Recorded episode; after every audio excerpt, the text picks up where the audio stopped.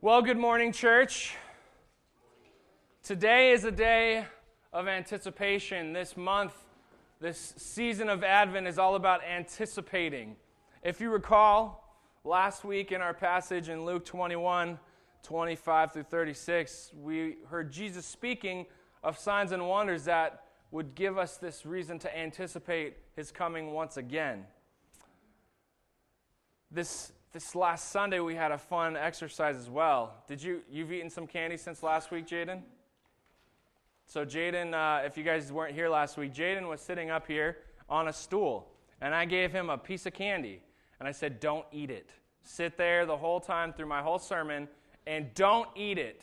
Because if you don't eat it, I'll give you this entire advent calendar full of 20, 24 more chocolates. So he was able to anticipate an even greater thing. He had hope for something so much more if he just sat there and did what he was doing in that time and place. And that's basically what Jesus was saying.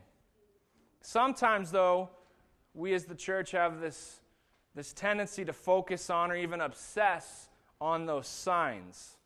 We were talking about it last week that Jesus said there'd be signs in the sun and in the moon. And sometimes there are people, and that if you spend any time on the internet at all, I'm sure you've seen this means this and that means that. And these people just focus and obsess over these signs and argue over what the signs mean or what they don't mean. Jesus kind of kind of comments on that without anyone asking him to. He said, It'll be so clear. It'll be just like you can tell it's summertime because fig trees have leaves, and that's an indication. We asked our children last week how they knew it was wintertime. They said, uh, because it snows, because it rains. It's so simple, even a child can tell, and that's what Jesus is saying. This is not all Jesus shared in this passage. He also told us how we are to live until the day of his return, that this should be our focus. And that was what I was trying to have Jaden help me illustrate, is that he had to wait. He wasn't sure how long, but he had to sit there and hold this thing and do what he was called to do with it, even though maybe based on human understanding, based on how old are you? based on 11 year old understanding, holding chocolate and not immediately popping it into your mouth doesn't make a lick of sense. That doesn't make any sense. Like, what? I have to hold it? And if you're honest, because I heard later, was it, was it a little harder than you let on? Was it a little more difficult than you thought? What were you thinking? You're just going to wipe it on your boot? Why? You didn't want to see it. You just didn't want to see it anymore. You wanted it to be gone and not to be tempting you anymore. Then he really wasn't going to eat it. Oh, that's brilliant. He wanted to ruin the chocolate so the temptation was gone. Oh, that's so great. Sorry. I, that was like the meanest sermon. I told everybody last night, this is the meanest sermon. We're going to tease children with candy. Uh, so, I'm sort of sorry. Not really, though. I might do that again. But basically, Jaden had this hopeful anticipation. If he could hold off, if he could just do what he was told, if he could just simply follow those directions, then he would receive this amazing reward at the end, even though he didn't know how long he had to wait. And I definitely taunted him. And I said, Hey, I think I'm going to just say that whole sermon again, real quick. And even though it was a short sermon, did it feel like a long time? Not really, but it was still difficult. You didn't want to look at chocolate for even five more minutes, right? Probably. I could have made it longer, but I decided to be nice. Anyways, this season of Advent is a season of anticipation, of having hope, of realizing that there's something special that we celebrate during this time of year, that we commemorate Jesus' arrival as a baby, born of a virgin, that was this long anticipated event that many, for a long time, eagerly looked forward to, that they had their hope rooted in. It was an event that, that not only gave people hope, but it gave them purpose and direction, and it kind of set the tone for their lives. It shaped how they saw things, it shaped how they acted, it shaped how they read Scripture, it shaped everything. But what's interesting is even though it happened, it didn't necessarily happen the way that they maybe expected it to happen. This Sunday, we're going to talk about peace. We're going to talk about hope, peace, joy, and love during this Advent season. But this Sunday is the Sunday of peace. And why, you might ask, are these the, the different things that we speak of during Advent? Why are these things that we associate with the baby Jesus, the coming of a Savior, of a Messiah? For me, it kind of seems maybe painfully obvious. These are the things that our soul craves. These are the things that we often desire almost above all other things. And these are the things that are only found when we live in right relationship with our Creator, when we figuratively, metaphorically sit on stools holding chocolates or whatever we might be called to do that. The rest of the 11 year olds think, that's crazy. Why isn't he just eating that chocolate? It looks really good. Starting to, did it melt in your hand a little bit too? A little, did you lick your hand afterwards? Yeah, I thought you did. And this, of course, this hope, peace, joy, and love is only possible because of the gift that we receive in Jesus. Before his son came, and according to the prophecy that we read in Malachi, one needed to prepare the way ahead of Jesus. And in Luke 1, we see that before Jesus' birth is even foretold, there is the birth of another that is foretold. In the beginning of Luke chapter 1, you would almost assume, oh, it's immediately going to start talking about Jesus, right? But no. In the, in the fifth verse, there's this discussion already being had about a guy named Zechariah, and that he is going to have a son. And that son would be the fulfillment of this prophecy. Zechariah is a priest, and he's visited by an angel, and this is where that whole, I didn't expect it to happen that way, God starts to really become abundantly clear. Zechariah was visited by an angel, Gabriel, and this is all in the first half of chapter 1. Feel free to go and read it at home later. Um, who told him that his wife would become pregnant. And his immediate response was, Nah, she's too old. I'm too old. If he was in front of his wife and he told an angel from God that his wife was too old, I can only imagine that she might have slapped him, but then said, No, but really, Angel, I, I can't be having children now. He would get in trouble with his wife, but then she'd probably agree, right? I mean, don't even pretend like that's not what would happen. But he told the angel that he doubted. He expressed to this angel, was like, I don't, this isn't how that works, though. I mean, do, do you need me to explain to you, angel, how the whole, like, you have to be a certain age to be able to have children, and then normally when you get older, that doesn't happen anymore? Some of you are like, thank God it doesn't continue happening, right? But the angel said, uh, okay, well, this is going to happen, and because you doubted, guess what? You can't talk anymore. Then Gabe visits Mary, and this is the first mention in Luke of Mary, and she's told she's going to be pregnant too. And Mary said, But that, that I didn't do that thing that I was supposed to do to be able to get pregnant, though. That doesn't make any sense. Like, you're going to be pregnant. Your son is going to be the Son of God, the Messiah, the Savior for the world she's told all this, and unlike Zechariah, she's like, cool. I, what an honor. What a privilege. That's amazing. And this, this is all done when Zechariah's wife, Elizabeth, is six months pregnant. Oh, and for the record, it's worth mentioning Mary and Elizabeth are cousins. It's just something that should be mentioned. Later on in Luke chapter 1, Mary visits Elizabeth, her cousin, because that's what cousins do. And as soon as Mary says anything, as soon as they meet, the child leaps and bounces around in her womb. And then we pick up the story right after this. After, after John the Baptist makes his first appearance, we are going to read in Luke chapter 1, 67, the first time that Zechariah is allowed, or is able, is physically capable of speaking. So to this point, we can kind of assume that for about nine ish months, Zechariah couldn't talk. I'm sure some of you, some of you women are like, I wouldn't mind if my husband didn't talk so much. That's cool with me. You just be quiet for a little bit. He's always talking about, my wife would say, he's always talking about trucks. His truck's always broken. Because it is. It's always broken. It's so annoying. Or he's always talking about football. He's always talking about this. He's like, oh, it's peace and quiet. And he had a little writing tablet, and there's some discussion about what the son's name was. So he did communicate some. He, he had a little tablet he can do he write out stuff in, in Hebrew or Greek or Aramaic or whatever language he actually wrote in, because being a priest, he probably could speak and write in different languages. But basically, in Luke chapter 1, verse 67, this is the first time that he's able to speak in a long time. And it says, and we have it up on the screen, John's father, Zechariah, was filled with the Holy Spirit and prophesied. And prophecy sometimes it gets misconstrued. Sometimes people think that prophecy is just foretelling the future, it's like a fortune teller. But oftentimes, what we see in the Bible is a prophet is simply the person that tells God's people what God wants them to hear. How to maybe change how they're acting, how, how to maybe change their perspectives, how maybe God is calling them to a different way, or maybe God is affirming what they are already doing. Saying, Yeah, that is what God wants you to do. So, this is basically Luke telling us that John the Baptist's father is being used by God to speak God's truth. So, that, that's significant.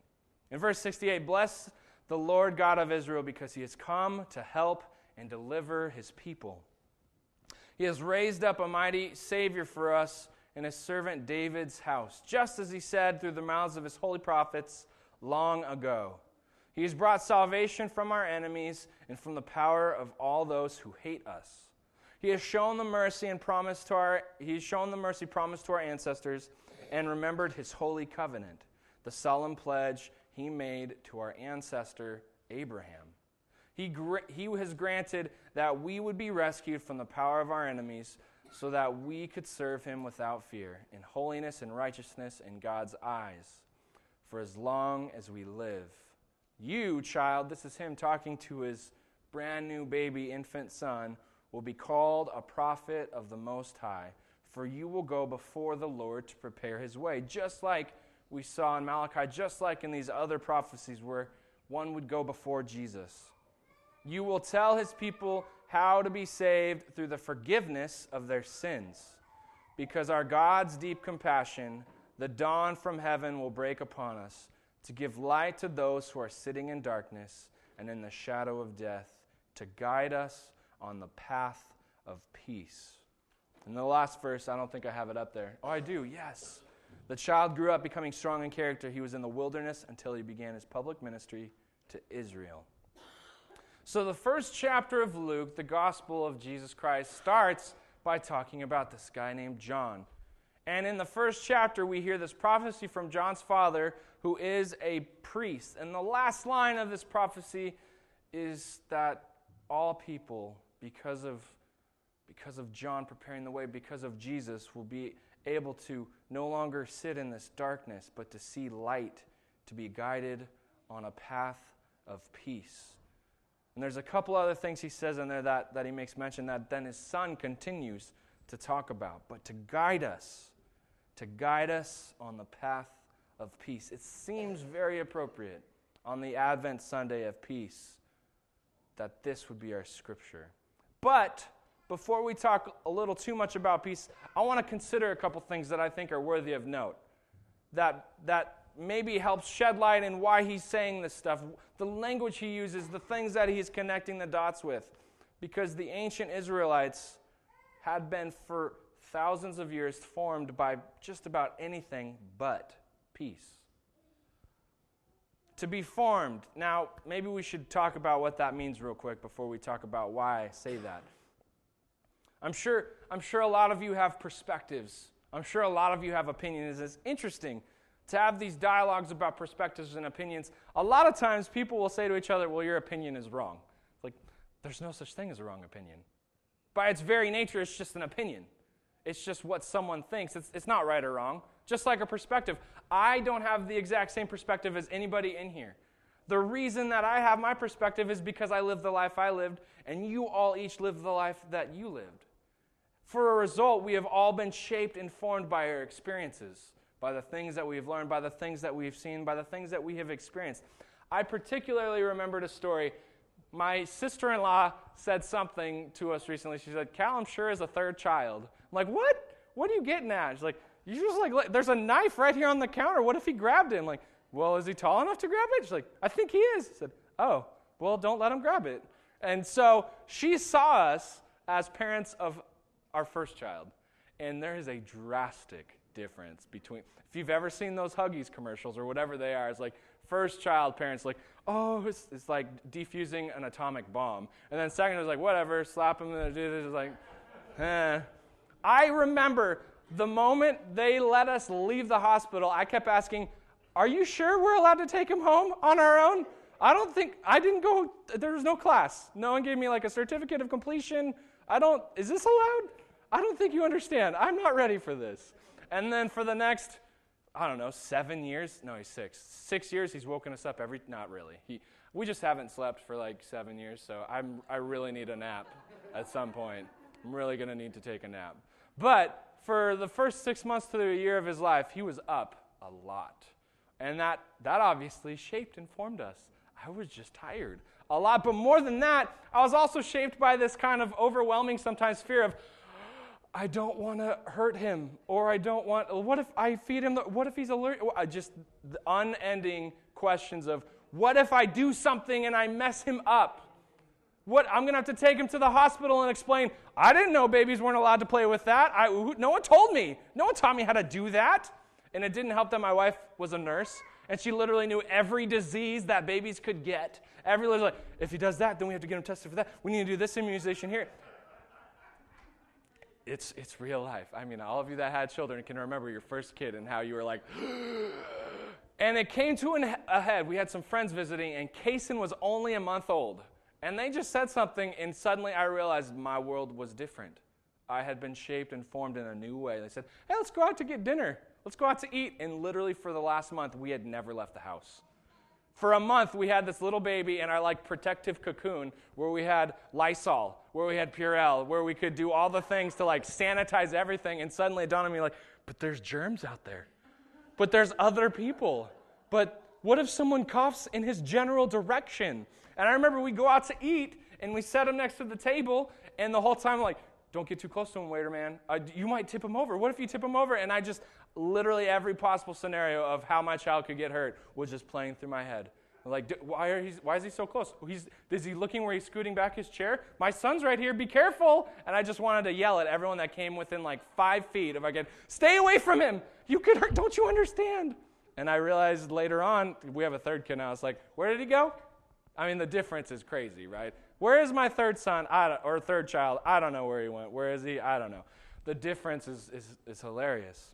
But I realized that I had been shaped and formed, that I had been conditioned in a very brief period of time to see the world in a very new and different way. That everything changed. Suddenly, everything was a threat. Suddenly, everything was, how could that hurt my child? Sudden, even just sleeping, it's like if I roll over and he's in bed, that's it, game over.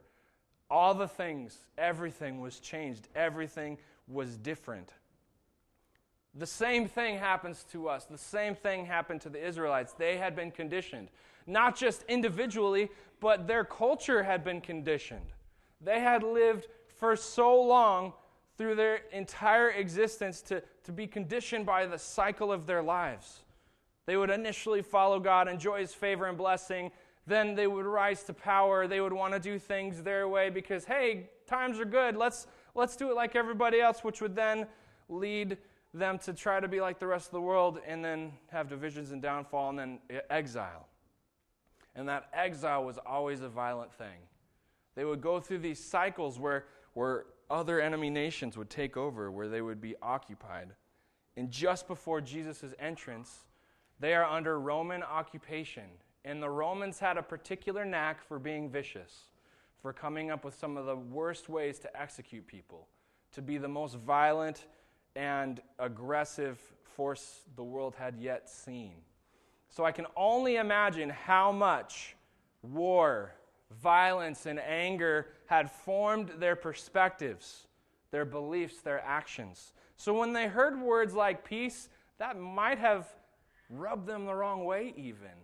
They might have reacted, they might have had a visceral response to hearing those sorts of words.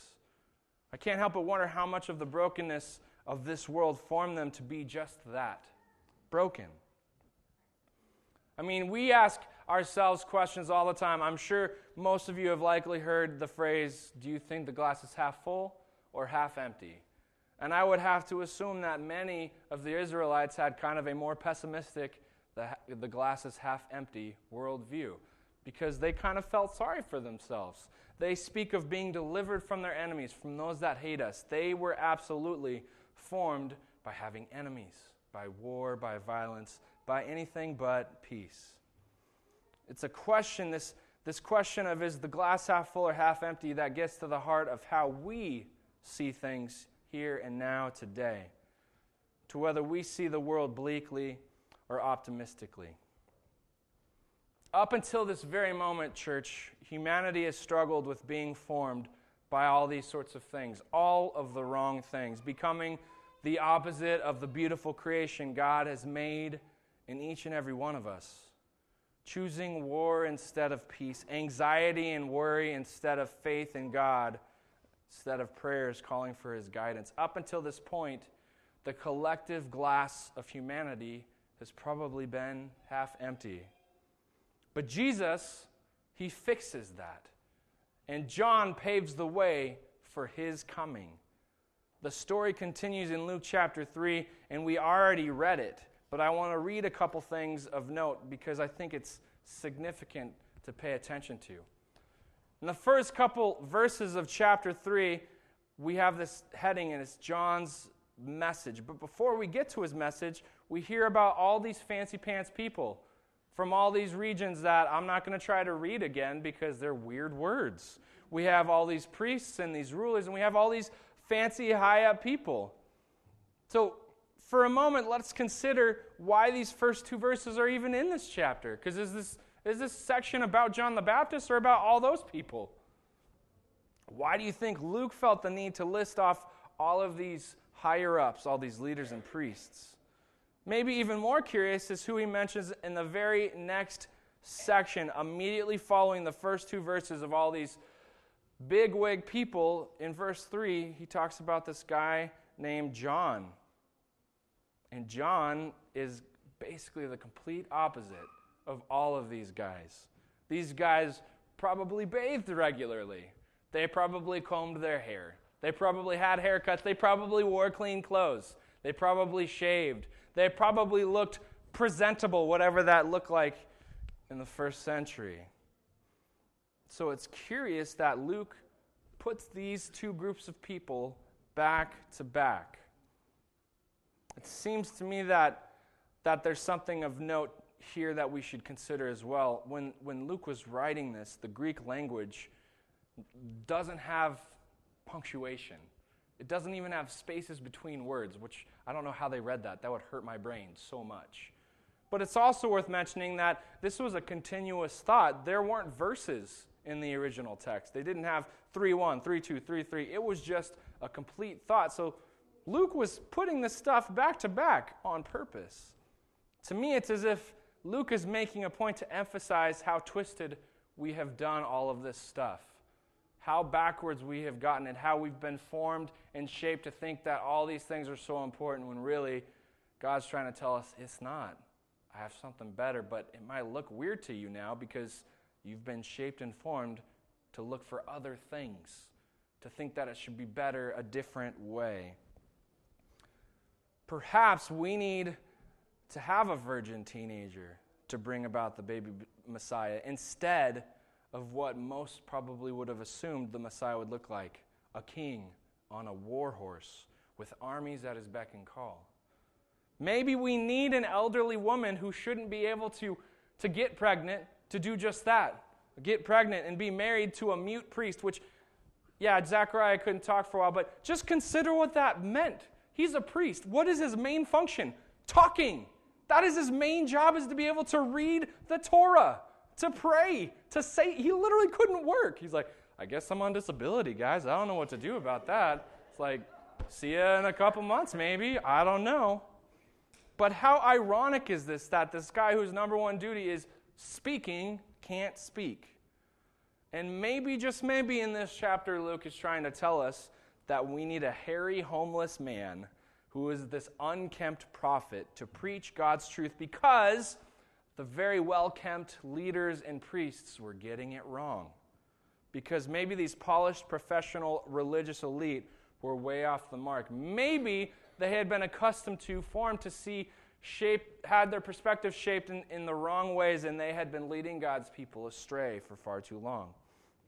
It's so crazy so unconventional, so counterintuitive, so God like that maybe it just had to work because without his hands in it, there's no other way it would have been possible. At the end of Zechariah's uh, prophecy, he says to be guided in all peace. John, his son, in verses 4, 5, and 6 says, Prepare the way for the Lord, make his paths straight. Every valley will be filled, every mountain and hill will be leveled. The crooked will be made straight, and the rough places made smooth, so that all humanity will see God's salvation. It seems to me that both of these men are saying that we need a reality check. We need to be formed in a new way. We need to see things a little bit differently. Obviously, some stuff needs to be fixed. Some valleys need to be filled, some mountains need to be leveled, some crooked paths need to be made straight. That is what John is preparing this world for is the savior who is going to come and shake it all up. So I ask, are we seeing it clearly, church? We have the benefit of hindsight. We have the benefit of reading all this stuff, of understanding the history, of understanding the context. We understand what these people were going through, if, if ever so slightly. At that period in time, there were people that doubted, they didn't get it. They were so formed by how the world or the, the polished religious elite wanted them to see things that they rejected the Messiah. That they said, No, there's no way that's the Messiah. He wasn't on a battle steed. He was born of a teenage virgin? That's weird. That's probably not the Messiah. They missed it. But I ask, are we seeing this story clearly? Is it forming us to understand that God works in ways that are maybe a little different than the ways humans would work? Are we looking to the way the world operates instead because that's what we're used to and that's what we understand? Sometimes, church, God asks us to sit on stools for long periods of time holding chocolate. Sometimes it doesn't make sense. Sometimes God calls us to do things that are countercultural, that look different, and He's calling us to do it for a reason because it forms and shapes us in His image to be more like His Son. Advent celebrates the incarnation of that Son, the Son of God, the God that came down and became a human being to be sacrificed once and for all for those broken and sinful ways. It is therefore this opportunity to hit the reset button for all of us, to be reminded once again that a gift is to be offered, that we are giving the gift of salvation freely whenever we were, would be willing to receive it. And that this period of time, this season, is a time we can seriously consider what has been formed in us in this past year or over our life's existence. Is it God's salvation that is being formed in us, or is it the destructive tendencies of the world? Is it war, violence, hate, or bitterness, or is it peace that surpasses all understanding? Is it worry, anxiety, envy, or stress, or hope that is rooted in knowing we serve a God who loves us enough to actually enter into our brokenness, to offer to help lift us up out of it? That's what incarnation means. That God entered into this brokenness, into this place that is messed up, because He wants to do something about it. He can do something about the messed up nature of our lives where we have chaos, anxiety, and stress, God can offer peace. Where we have nothing but half empty glasses, God can offer us hope that there's more in the story than what we see, what meets the eye. This Advent season, you'll be given the opportunity to be formed, to have your perspective shaped, to have the direction of your life changed or altered or set for good or for bad. This time of year, there is a lot going on, and there is even more competing for your attention to shape your perspective, to set your lifestyle, to change how you live. Let the words of this book do the forming. Let it shape how you live, how you see this world, and how you believe.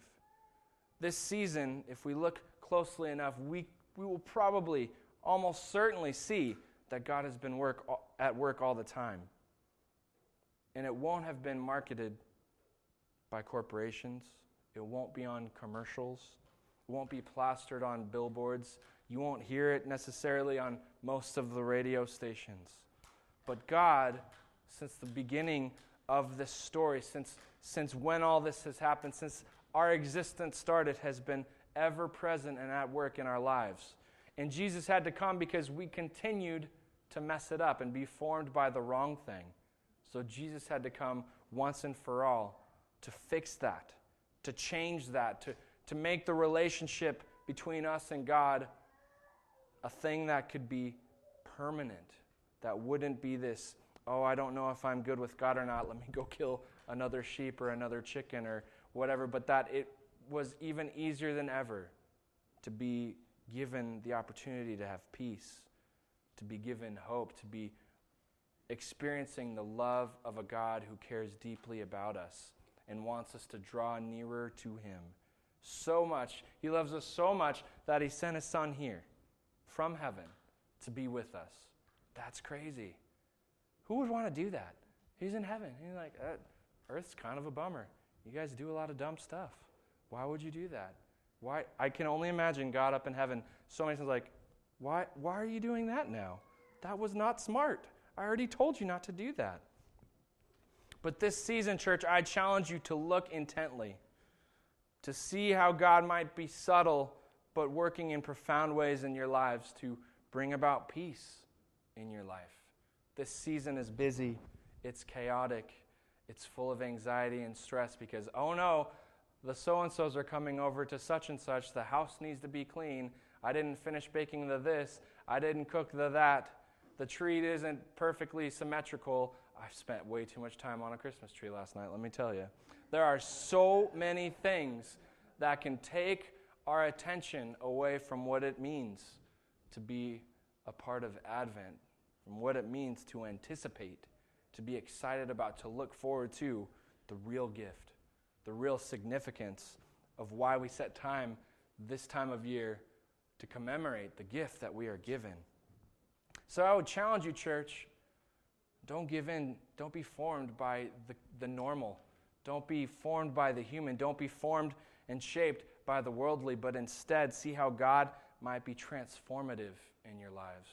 How God might be calling you to something better, something new, something uniquely God, something that maybe is only going to happen if God is in it, like a virgin being the mother of the Savior of the world, like a priest who can't speak, like an elderly woman who is going to be the mother of a prophet that paves the way before the Savior, like so many others in this good book that God has used to do amazing things.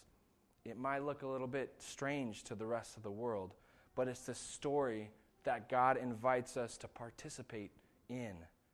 And that this that it's not only a story that he invites us into, but it's a story that he enables to, to, to happen, to, to work to his good will, and he invites us to be part of it.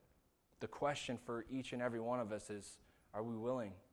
Are we willing to participate, to, to be formed in a new way, to see things a little bit differently, and to be welcomed into this crazy story that we read about in the Gospels? Let's pray, church. God, sometimes we get very distracted. Sometimes we have things that we focus our attention on a little too much. Sometimes we have all sorts of good intentions that we want to do this, we want to do that. At this time of year, there's all these traditions that, that aren't inherently bad, but they just bring about stress or they bring about anxiety and when we come to a day where we're talking about peace, it sounds kind of silly. But God, as we read in your scriptures, your people, since long ago, have desperately needed peace in their lives. They've desperately needed to know what it means to have peace that surpasses all understanding. And this peace is a peace that's, that's an eternal peace because still, even though you give us peace, God, that doesn't mean the world is not in chaos and disarray. But this peace is a peace in knowing that this world doesn't have the final say, that the things happening here aren't all the complete story. They aren't all that is actually happening, that there's something more something that we can be hopeful about.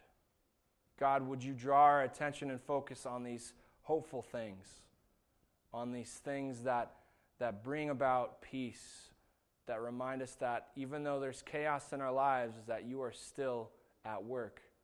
Maybe we don't always get it. Maybe we don't fully understand why you would send a homeless, hairy, smelly prophet to prepare the way for a Messiah. But the only way it could have worked out, God, is because you were involved in it. You enabled your servants to do your good work. Sometimes that's what it takes for us, God. Sometimes we get it so backwards and messed up. You need to do things that just make us scratch our heads to remind us that you are there. Sometimes we get so focused on how we think things should be done that we miss how you call us to do things. So, God, would we take these, these words, these stories to heart? Would we remember what Advent is about? Would we not give in to the commercialization, the corporate marketing, the this is what Christmas is all about mantras that the world would press upon us? Would we look for those subtle ways that you are at work in our lives, that you are inviting us to enter into this amazing story? so that we can anticipate this Savior, that we can receive that gift of grace, of love, of peace, and hope into our lives, and let it form us to see the world a little bit differently so we can make sense out of all the crazy and chaotic. Would we be sensitive to your leading, particularly at these times of year, God, where so much is talked about, about who you are and what you're about? Would we be sensitive to your guiding and leading and how you've called us to live? And would we be willing to do things that might look a little bit silly to the rest of the world, but they're things that bring about peace, things that bring about salvation, things that make this story so amazing to be a part of? We pray these things in your Son, Jesus' name. Amen. In a moment, church, we're going to